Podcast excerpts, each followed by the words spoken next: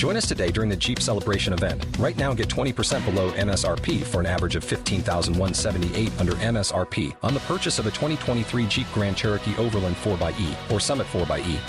Not compatible with lease offers or with any other consumer incentive offers. 15,178 average based on 20% below average MSRP from all 2023 Grand Cherokee Overland 4xE and Summit 4xE models in dealer stock. Residency restrictions apply. Take retail delivery from dealer stock by 4 1. Jeep is a registered trademark.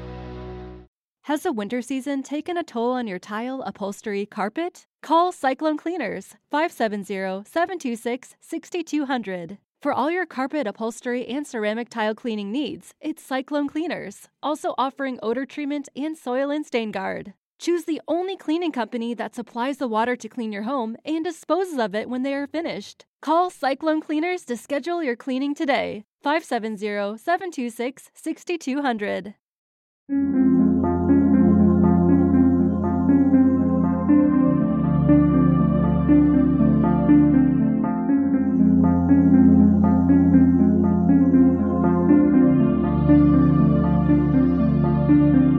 History tells the story of the world and of our lives. Sometimes that history goes bump in the night.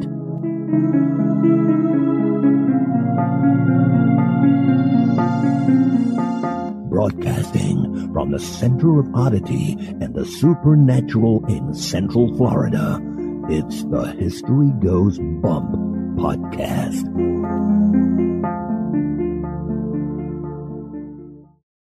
Hello, you spectacular people. Welcome to this 525th episode of the History Goes Bump podcast. Ghost Tours for the Theater of the Mind. I'm your host, Diane. And this is Kelly. Kelly, on this episode, we're going to go to California to a region that's known as wine country. Oh, cheers to that. Cheers to that. We actually are sipping on a wine from Beringer Brothers, which is going to be one of the wineries we cover in this. It's not surprising that there are a lot of wineries out there that are haunted because let's face it, there's a lot of distilleries and breweries that are. So why wouldn't wineries be haunted too? Indeed. Now, we do want to make a differentiation before we jump into talking about these haunted stories at these haunted wineries. There are things called ghost wineries, and that has nothing to do with hauntings. These are actually old wineries that got shut down before Prohibition or during Prohibition, and they never came back, but they still have a lot of their, what shall we say, skeletons on the landscape. So they're just kind of being taken back by the earth. And so they call them ghost wineries. Some of them have been remodeled.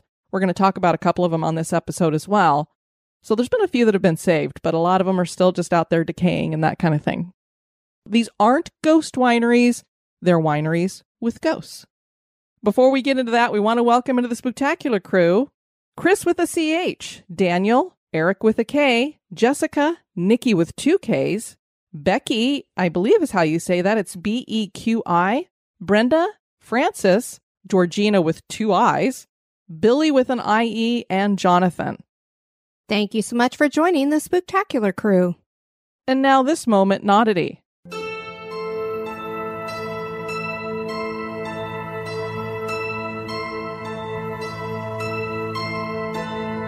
The moment in oddity was suggested by Mindy Hull.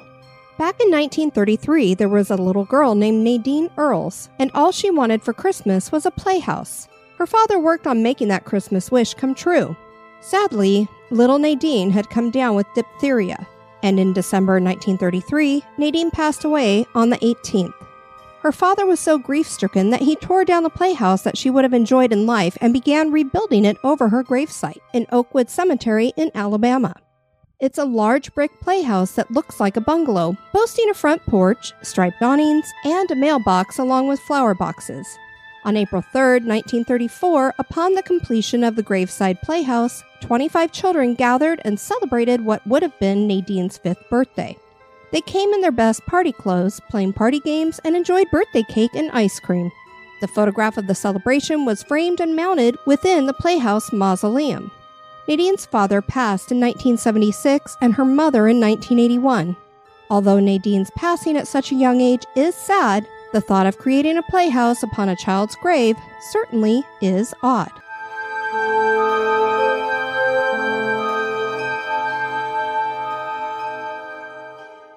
This history podcast is haunted. And now, this month in history.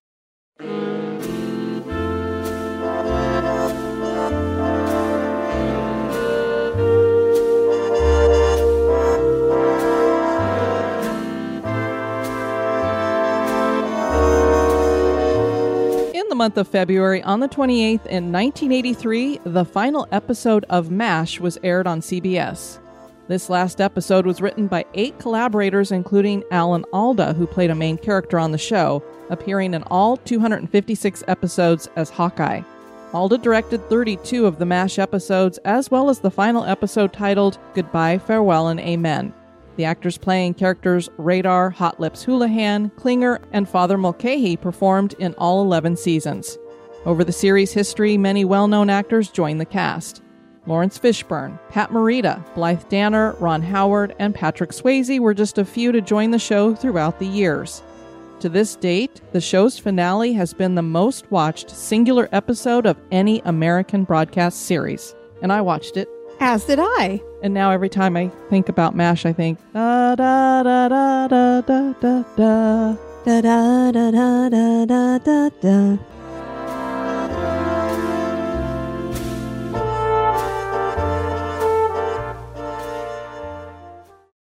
A region of California north of the San Francisco Bay Area is known as wine country. Two of the counties within this area are Napa Valley and Sonoma Valley. This section of California is known for world class wine and food and has a beautiful countryside that wine enthusiasts get to enjoy as they drive from tasting to tasting.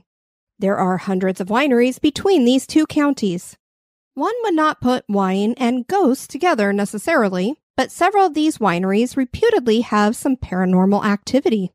Join us as we explore the history and hauntings of wine country.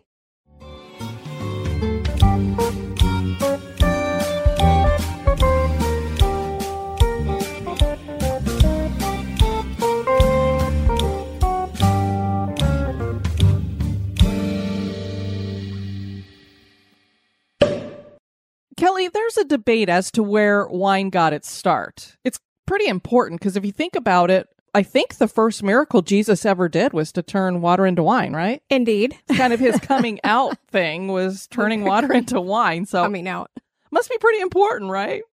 Various countries are credited with the invention. Georgia seems to be the one most likely to be the originator of formal production of wine, and this started about 8,000 years ago. The people of Georgia dug pits and put bundles of grapes in the pits to ferment through the winter and in spring. When the pits were opened up, the grapes had fermented. They eventually moved to using clay vessels to ferment the grapes. Other countries like China, Iran, Greece, and Armenia started making their own wine. There are archaeologists who believe that our most ancient ancestors were enjoying some form of Neolithic wine long before the Georgians started making wine. The website goodpairdays.com says, while the hows and whys of Neolithic wine is still a bit of a mystery and has been discovered after finding chemicals present in wine on Neolithic tools, it's supposed that cavemen would have watched animals eating rotten, fermenting fruit and fancied a bit of it for themselves.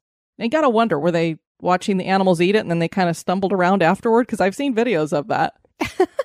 I have as well. I've seen bears that are drunk on stuff. So did they watch that and go, huh, wonder if I could try that? Then you had a bunch of cavemen falling down too, and then the bears ate them. Alrighty then.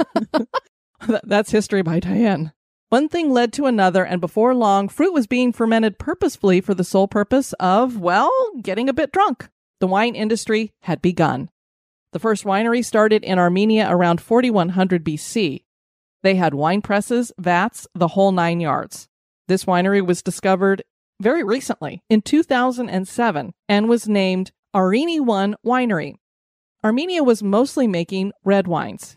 The Egyptians were making white wines. Tutankhamun's tomb had clay vessels filled with white wine. So he could have it in the afterlife, I guess. Might as well be able to get drunk in the afterlife, too. From Egypt, wine spread to the Phoenicians and then to Greece and Italy. And as most of us know, Italy is really known as the land of wines. Wine isn't just for getting drunk, baby. I understand that, but do you really think that cavemen were sitting around and putting it in, I don't know, some kind of a I don't know what they drank out of. Some sort of vessel, swirling it a little bit, Mm, sniffing it aerated. A and- little bit of this with some dinosaur, little T Rex, medium rare with. I think that goes well with a little served with, a red wine.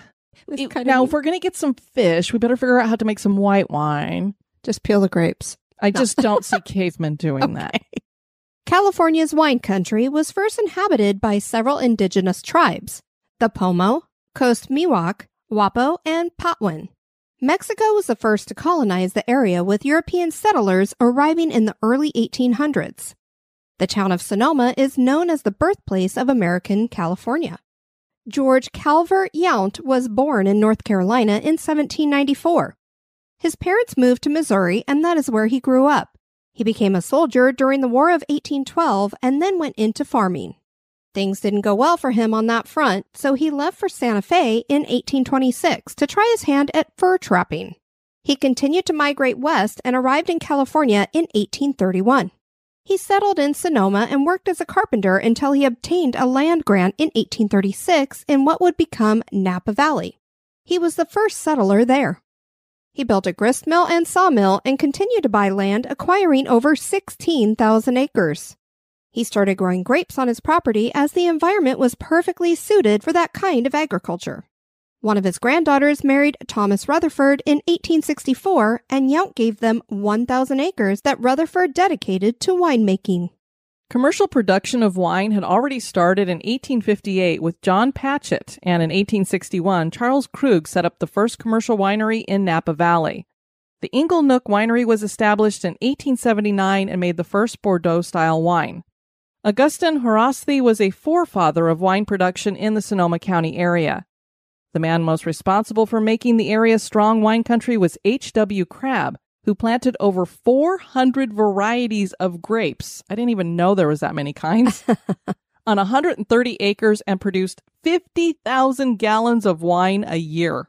My goodness, that's a lot for that time. By the end of the 19th century, there were 140 wineries, and several of those early wineries still exist today, which wasn't easy, with a root louse wiping out much of the grapes and prohibition. By the 1940s, vintners got together and decided to join forces to establish Napa Valley as a wine stronghold. And get a load of this, Kelly. This is amazing. In 1976, the Paris tasting put Napa Valley on the map for the rest of history as several of their wines won the blind taste testings. That's fantastic. So Napa Valley takes their wines over to France, which is, I mean, their wine country. Come on. Oui, oui. And they beat them on their home turf. Many historic wineries stood the test of time, and more importantly, especially for us, many of them are said to be haunted.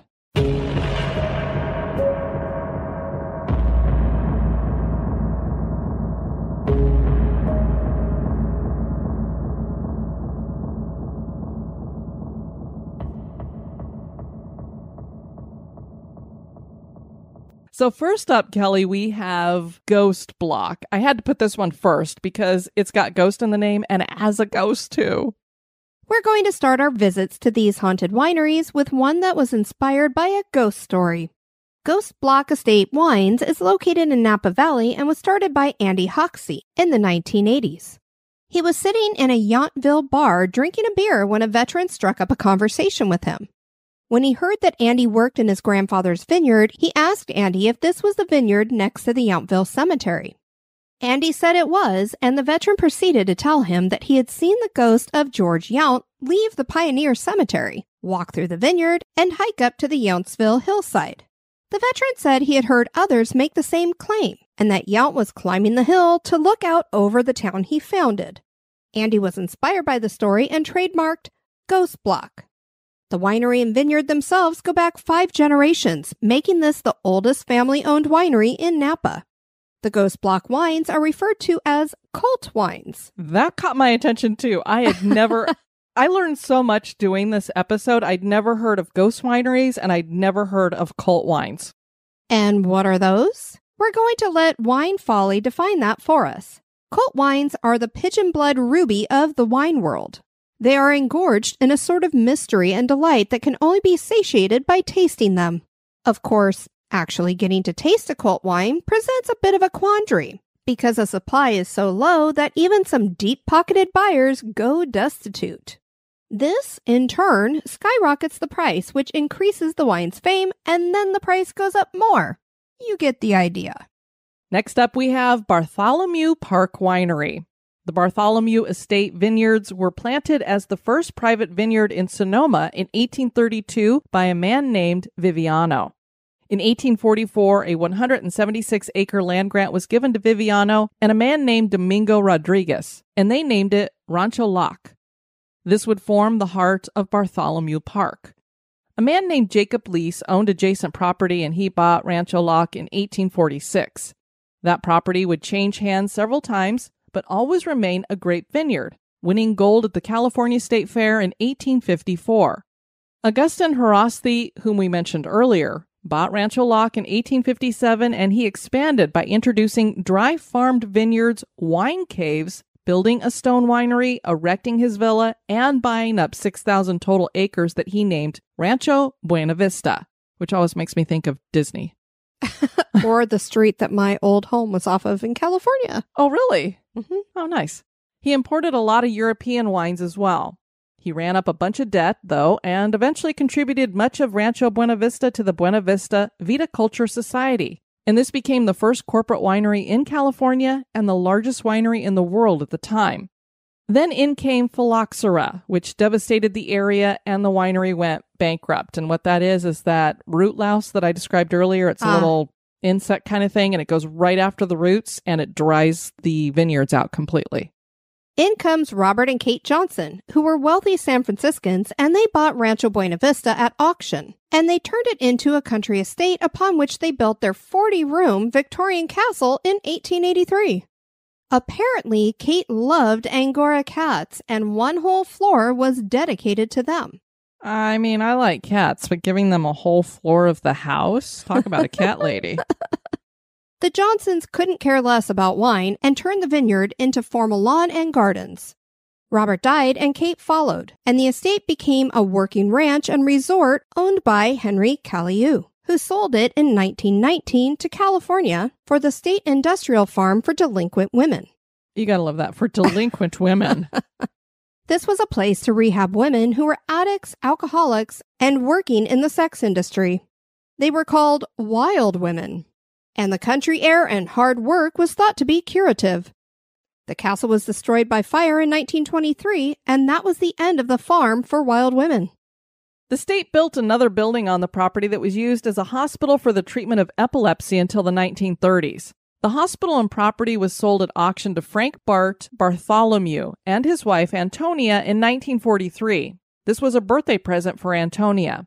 When the couple found out about the wine history of the property, they decided to return to those roots and started planting vineyards.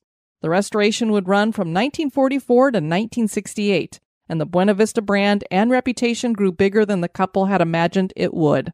They sold the brand and 12 acres to another company. With what they retained, they opened their own winery in 1973 called Hacienda Wine Cellars. The couple sold a majority of their interests later that decade, and the Bronco Wine Company acquired the brand in 1992.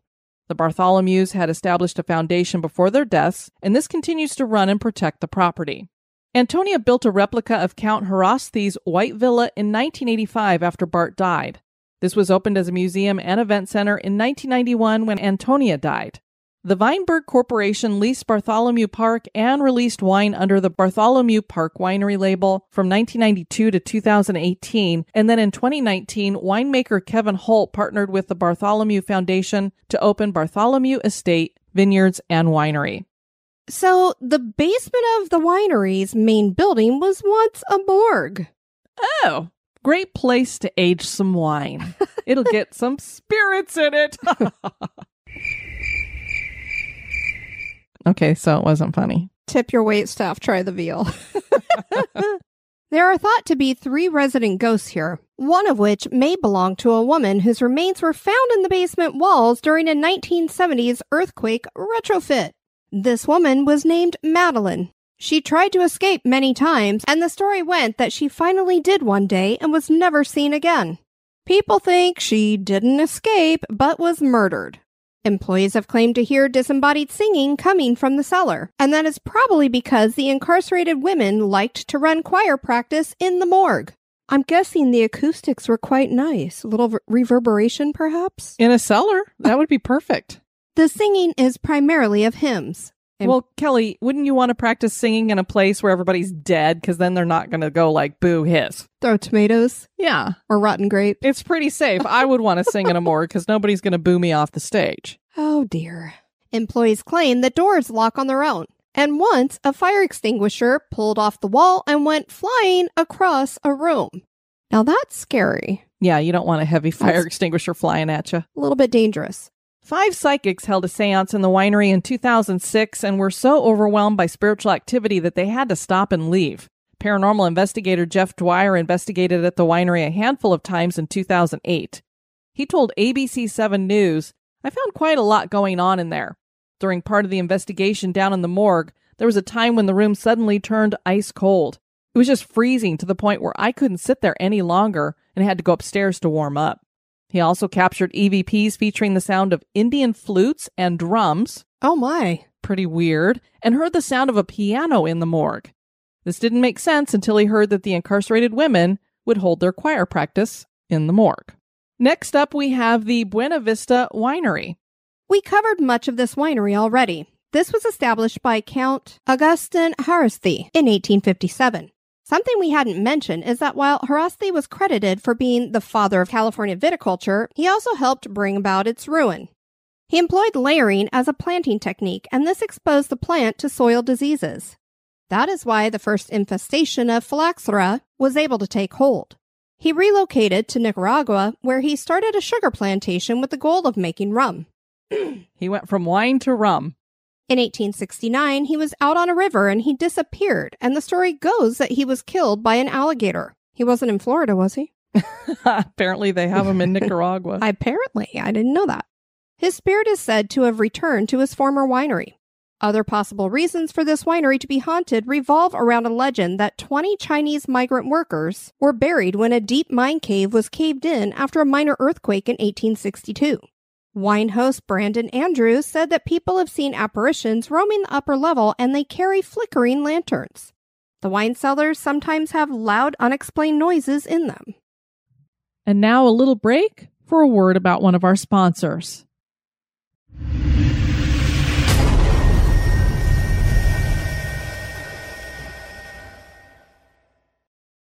Next, we have Chateau Saint Jean. Kenwood is a town on the northern end of Sonoma Valley. The Chateau St. Jean was built by Ernest and Maud Goff in 1920. They had moved to California from Saginaw, Michigan with their four sons and one daughter. The house was beautiful and still is, with solid oak banisters, a large oak fireplace, and oak paneled hallways. The family grew white wine grapes, walnuts, and prunes. Two brothers, Bob and Ed Merzoian and their brother in law Ken Sheffield set out to start a new winery in 1973, and they bought 250 acres of the Goff estate, including the house, and opened Chateau St. Jean, named after Jean Sheffield Merzoian, who was the sister, sister in law, and wife of the three men. I thought that was kind of cute. She touches all of them, so they named it for her. The winery was completed in 1980, and in 2000, a new visitor center was opened. In 2022, the winery was rebuilt, the gardens upgraded, and new presses were installed. They celebrated 50 years in production last year. The Goff's daughter's name was Camilla. She died when she was a teenager, and employees of the winery claim that her spirit haunts the place. She's said to be protective and benevolent. And next we have Franco Swiss Winery.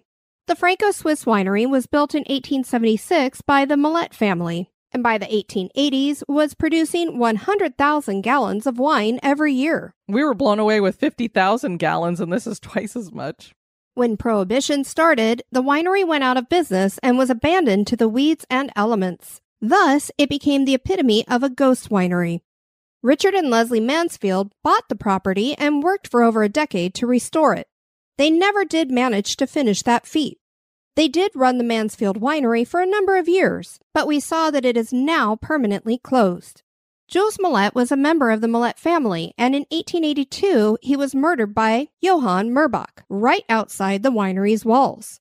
The Mansfields had just purchased the winery and they invited some friends to join them on a night tour of the place after having dinner. They were wandering around with flashlights when one of the guests yelled, If you're here, Jules Millet, knock three times. Everybody laughed after nothing happened. But the next night, things got interesting. The Mansfields lived across the street from the winery, and that evening there were six loud explosions pop, pop, pop, boom, boom, boom in the Mansfield home. Richard wasn't home, and so Leslie hid in the closet. She was so scared. The next day, Leslie discovered what caused the noises. She told Time magazine back in 2010 every flashlight that the men had taken across the street, and only those flashlights had exploded into a million pieces. The ones that had not been taken across the street were just fine. One of the flashlights could go down to 300 feet as a dive lamp, and the other flashlight had a C battery bent in half. Can you imagine a C battery being bent in half? That's scary. I can't imagine any battery being bent in half, but much less a C. Apparently, Jules responded to the request. They wanted him to knock three times, so he knocked on something. it's just their flashlights. Yeah, so unfortunately, this winery is still going back to the earth, I guess you could say, and being taken over. They never got a chance to restore it. This next one, Kelly, you know, when you look up stuff online, they follow everything you do, so then you get advertisements to go with it. Of course, on Facebook, I've been getting a ton of wine advertisement, and this one's been coming up a lot Stag's Leap Winery. The Gothic castle like styled manor house at Stag's Leap Winery was built in 1888 in Napa Valley. The interior featured a spacious ground floor great hall. A beautifully carved mahogany Chippendale staircase led up to bedrooms on the second floor. The land where the winery stands was owned for decades under various owners with Mexican land grants. The Grigsby family bought 700 acres and planted grapes on the land in 1872. In 1885, they sold to W. W. Thompson and H. H. Harris, who passed his interest to Thompson's nephew, Horace Blanchard Chase. At that time, the 700 acres was split into two, and Chase took the northwestern portion. Horace and his wife Minnie built the manor and also made a wine cave.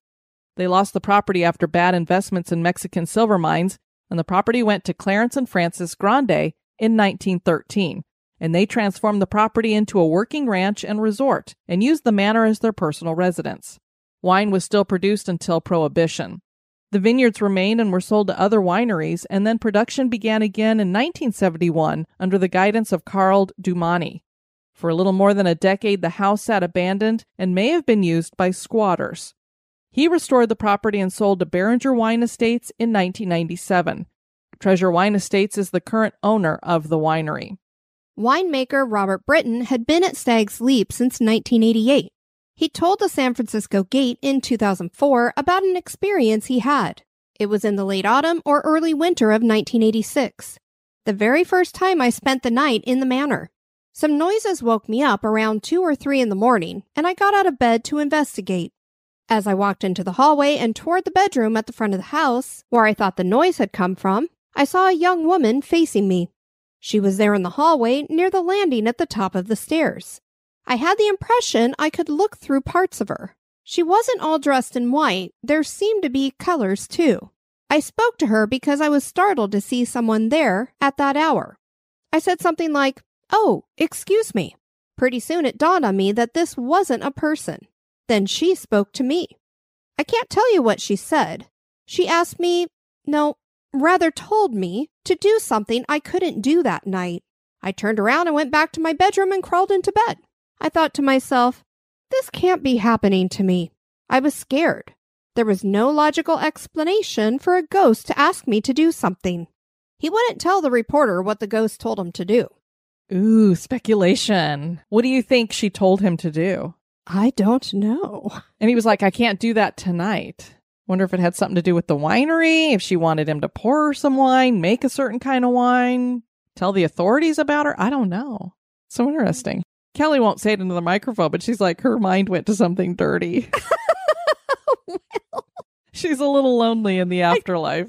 He's I like, I can't why- do that. I don't know why we never would have found out what it was. Yeah, clearly it was something he didn't want to tell, so I don't know. Next, we have the Dry Creek Vineyard. David S. Stare was a brainiac who had earned an MBA in civil engineering. He moved to Germany shortly after completing his degree because he'd always wanted to live overseas. While in Germany, he was bitten by the wine bug, and when he returned stateside, he attended some wine classes. Then it was off to France to study their wines. Then he grabbed his family and moved them to California in a mint green station wagon and set out to start a winery. I just love this story. It is so great. Totally gives you a, a perfect visual of them all. I mean, I'm thinking like the Brady Bunch, only it's not that many kids, but you know, load them up in this mint green station wagon. a mint green station wagon is way cooler than the Brady Bunch station wagon. I'm Oh, sorry. Well, I mean, the color is definitely better, but I was just like, you don't hear about somebody like this starting a winery.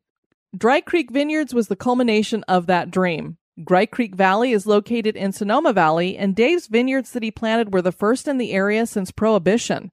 These vineyards were mainly Sauvignon Blanc, which he'd been told would never work here. It was his favorite kind of wine. So, of course, he wants to plant grapes for that kind of thing. And everybody's like, you can't do that here, dude. But those experts were wrong. Do you think they said dude? Well, probably not. That's what I would have said. Dave's daughter, Kim Wallace, grew up learning the wine business, but chose fashion for a while. She eventually joined the winery with her husband, and they run operations today. This is one of the last truly family owned wineries in the region, and they pride themselves on their slower process and small operation. There's a building on the property called Bullock House, and it was used to house overnight guests like trade visitors until the unexplained activity going on there became unbearable. People are like, hey, you're putting us up as guests and then you're creeping us out, scaring us, or whatever. Like, thanks a lot. Talk about hospitality. Legend claims that a Native American haunts the property and was probably from the Pomo tribe that had a reservation here at one time. Bill Smart, who had been Dry Creek Vineyards director of marketing and communications, said several of those guests reported hearing creaking, footsteps, and door slamming at night. I haven't experienced it, but enough people have that I believe there is paranormal activity there.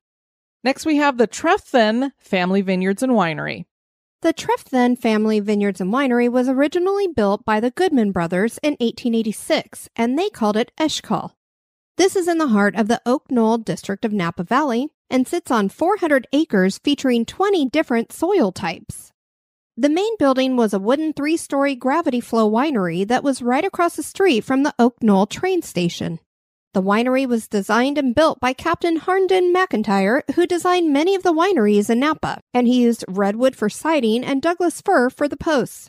Gravity flow wineries work with grapes being crushed on the third floor, then the liquid is fermented on the second floor and aged on the first floor. Wow, it just destroys that whole image of Lucy stomping the grapes in the barrel thing or whatever. That seems like so much more fun. That's one of my most favorite memes to use or gifts to use in my work chat. Is it? A writer said of the second floor that it was so solid it could have supported the weight of a small locomotive. The Eshcol wines won over half of the awards at the 1889 Paris exhibition. The old Eshcol facility slipped into serious disrepair, and then along came Janet and John Trefethen. Janet thought the facility would make a good stable for her horse, but John felt they could restore the winery, and they did. In 1973, they reopened to commercial harvests. The 2014 South Napa Quake did significant damage to the building, and Haley Trefethen took charge of the restoration and they saved the building, including its historic character. It's a pumpkin orange color, Kelly, which is like their thing. Alrighty. And they have a bunch of pictures up on their website. It was amazing how they got this building to stand up and hold up while they tried to get it, you know, shored up and, and repair it so that it could work again.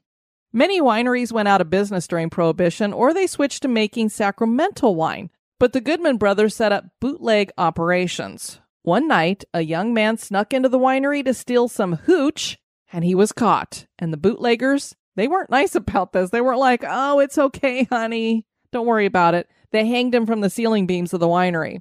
Oh my word. Staff have claimed to see a shadow figure hanging and swinging from the ceiling. Some have felt an eerie sensation when inside the building, and others claim to see a replay of the hanging event in a residual haunting. Pretty bad. And now we are going to end this with the Beringer Winery, which is the wine that we are sampling right now, Kelly. We are ending at the Beringer Winery in Napa Valley because it is said to be the most haunted winery in wine country. This is a gorgeous winery with many firsts under its belt. This was one of the first wineries here, being founded in 1876 by the Beringer brothers, Jacob and Frederick. They emigrated from Germany to found a winery and distillery in Napa. They reused their spirit barrels to age wine. That tradition is carried on today. Which I think is very cool. It's very unique. It is. Frederick built the Rhine House for his family in 1884 with the help of architect Albert Schroepfer. This was in the Queen Anne Victorian style, and the exterior featured beautiful stonework with gables and turrets. And the interior featured 17 rooms, stained glass windows, and interior wood paneling. The name comes from the fact that Frederick was copying his former home in Germany that was at Mainz on the Rhine. The Rhine House is the centerpiece of the Beringer property. There is also a house on the property called the Hudson House that was built in 1875 and was already on the property when the Beringers bought it. Jacob was the winemaker and Frederick was the promoter and business guy. Beringer Winery was the first to use cellars and caves for storing and aging wine. The caves were dug into the hillside of Spring Mountain by Chinese immigrant workers, and after a decade of work, they had hand chiseled. I, My oh I my. that just blows my mind. wow. 1,200 linear feet of tunnel. That's a lot of hard work. The temperatures in the cave stay between 58 to 60 degrees. The winery was built against the hillside and they used the gravity flow method for making their wine. Draft horses would bring in the wagons full of grapes, and these would be transported to the third floor for crushing. The Beringers used a state of the art steam powered crusher. Jacob remained as the winemaker until 1911, and then his son took over. In its history, this blows my mind. Beringer has only had nine winemakers. That is amazing. Yeah, just nine people touching their wine, basically. But it hasn't remained in the Beringer family. It was sold to Nestle in 1971. Look, they make candy bars. What are they doing making wine? This was later sold to Texas Pacific Group. The Foster's Group owned it next, and today it's owned by Treasury Wine Estates. The staff keep a logbook of haunting activity on the property. Frederick is one of the main spirits. He haunts the Rhine house.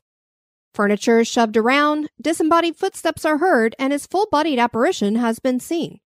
After closing time one evening, two employees were cleaning up when they heard a large crash. It had come from upstairs, and they figured out that it had been Frederick's former bedroom from which the noise emanated. He died in the room in 1901. The employees found a heavy silver tray on the floor. It was across the room from where it usually sat. On top of that, there was a bunch of broken stemware. At other times, objects go missing.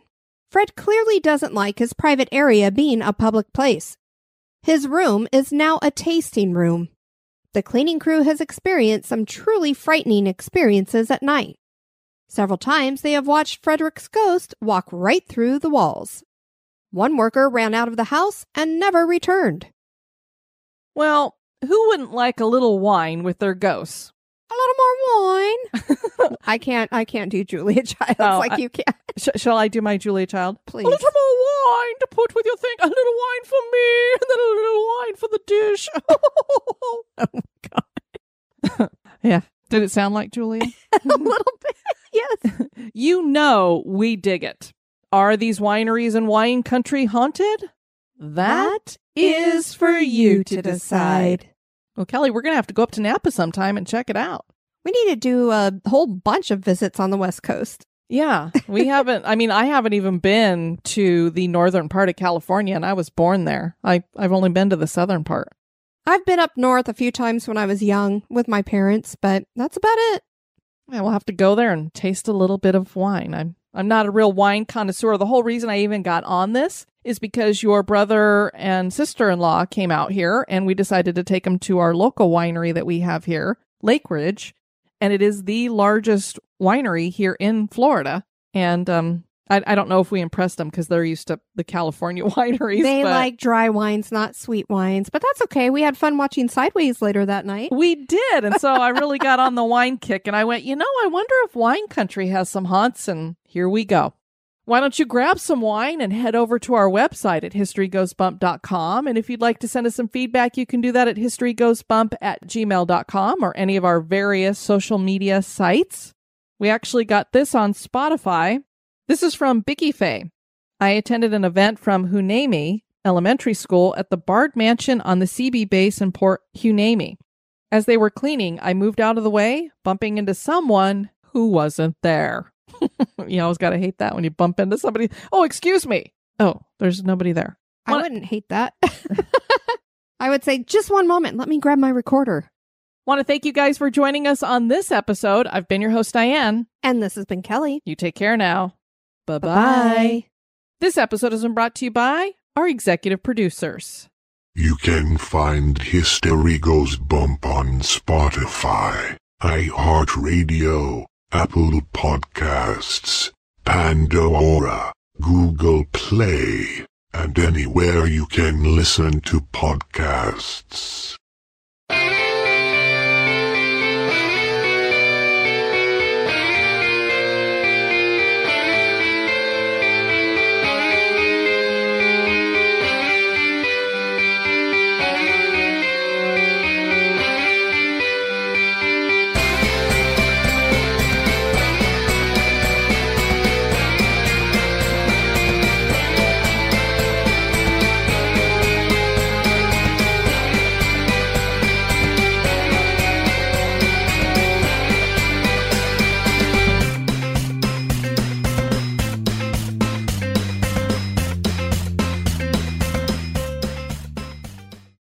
While the highs and wa- highs and wows. Highs and wows.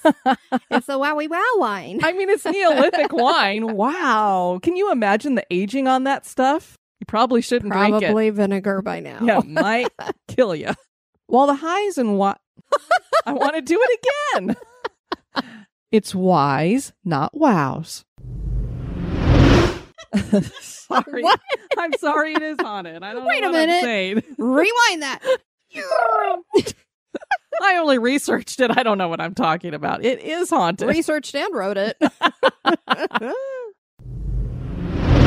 the hospital and property was sold at auction to Frank Bart Both Bartholomew. Bartha. Uh. How many sips of that glass of wine have you had? I just have well, sippy. Well, Just a little. It was just a little teeny glass of it. sips. That's so bad. The hospital and property was sold at auction to Frank Bart Bar. I can't do Bart Bartholomew. And they pride themselves on their slower process and small operate slower process Operation. Operation. It's an apparition.